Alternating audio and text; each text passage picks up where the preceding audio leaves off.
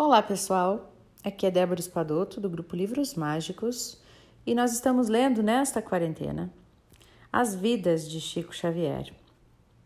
E hoje nós vamos continuar lendo, então, onde o André parou ontem, é, que falava sobre a vaidade do Chico em relação à peruca que ele usava, né? Vamos ver então o que, que acontece a partir de agora.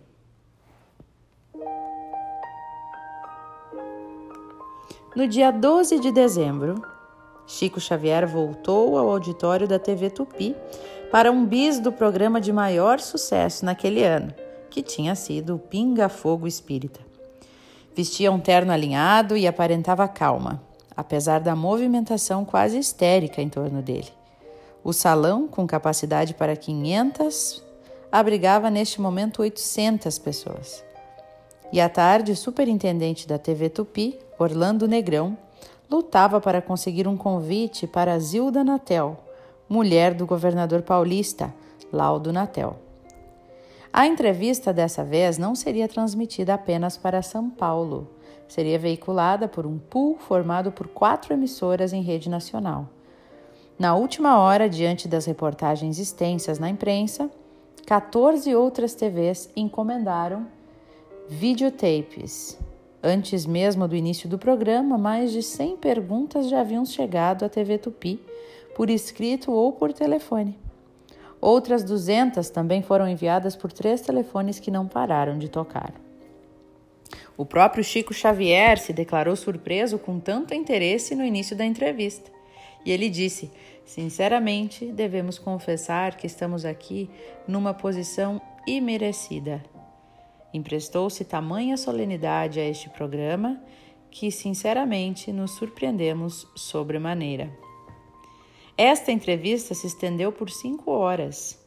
Chico defendeu a cirurgia plástica como uma concessão da providência divina, para que venhamos a valorizar cada vez mais o veículo físico. Fez declarações a respeito da Umbanda, dizendo que, apesar de não estar veiculada aos princípios codificados por Kardec, defendeu a reencarnação também. O caso bem-humorado da noite ficou por conta do pai dele, João Cândido. Antes de morrer, o vendedor de bilhetes lotéricos prometeu ao filho: Quando eu for embora, pode acreditar, vai parar a roda da fortuna pra, para você lá no Natal.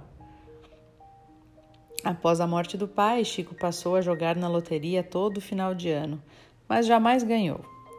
O público se divertiu, mas a entrevista teve maus momentos também. No país do AI-5 e da tortura, Chico Xavier fez um discurso capaz de emocionar o general Médici, então presidente do Brasil no momento. Ele disse: Precisamos honorificar a posição daqueles que nos governam e que vigiam os nossos destinos. Devemos pedir para que tenhamos a custódia das Forças Armadas até que possamos encontrar um caminho em que elas continuem nos auxiliando, como sempre, para que não descambemos para qualquer desfiladeiro de desordem. A oração e vigilância, preconizadas por Jesus, se estampam com clareza em nosso governo atual. O segundo pinga-fogo do ano terminou com um poema intitulado Brasil. Chico colocou no papel, com os olhos fechados, versos como: Dos sonhos de Tiradentes, que se alteiam sempre mais, fizeste apóstolos, gênios, estadistas e generais. Assinatura Castro Alves. A revista Veja decifrou o discurso militarista do Chico Xavier como uma estratégia. Com os elogios generalescos, ele se livraria do risco de sofrer censura, como havia acontecido com um bandista carioca, seu sete da lira, atração dos programas Silvio Santos, Flávio Cavalcante e Chacrinha naquele ano. Se foi mesmo uma tática, bom, ela funcionou.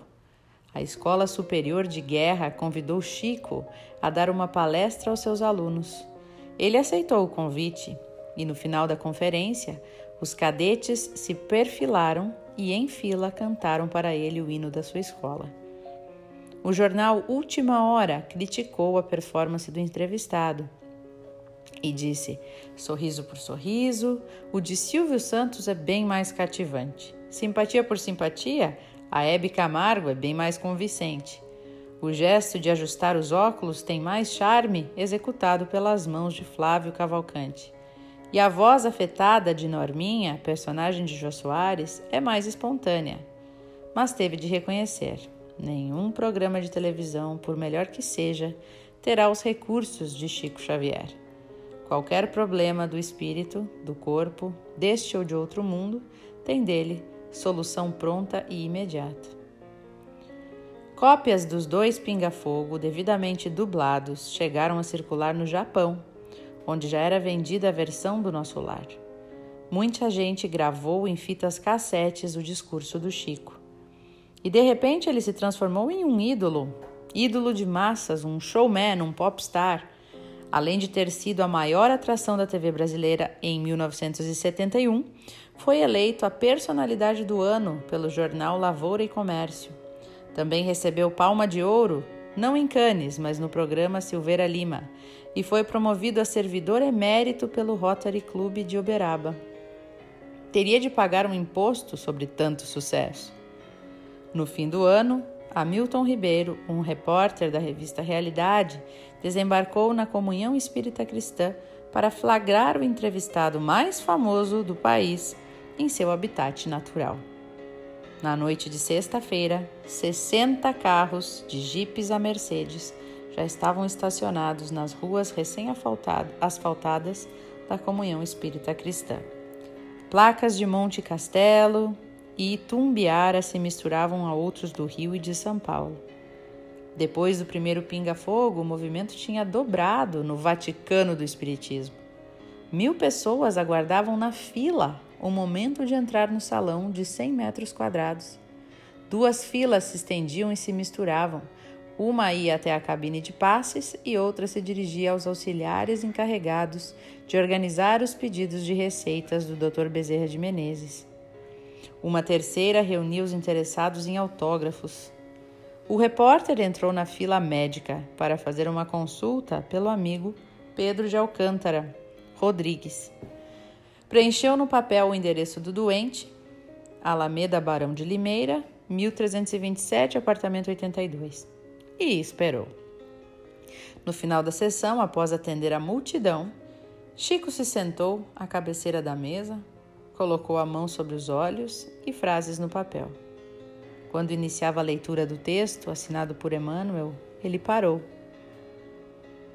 Tem alguém com gravador aqui, disse para a presidente do centro, a Dalva.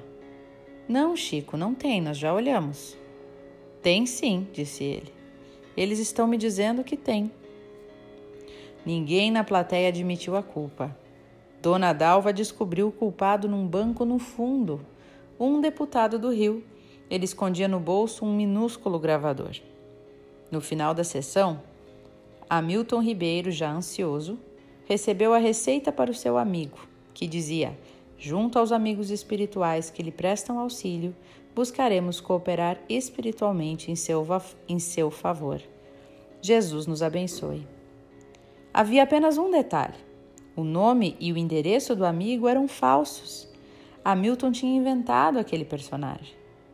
Diante da revelação incômoda, os espíritos repetiram uma explicação dada por Chico várias vezes. Quando o nome do consultante é uma invenção, a consulta vale para o inventor. Hum. E a dúvida, então, ficou no ar. Bom, pessoal, eu vou então parando por aqui para o André dar sequência no restante do que vem a seguir na vida de Chico. Eu espero que vocês estejam gostando. Um abraço no coração de todos e até o nosso próximo encontro.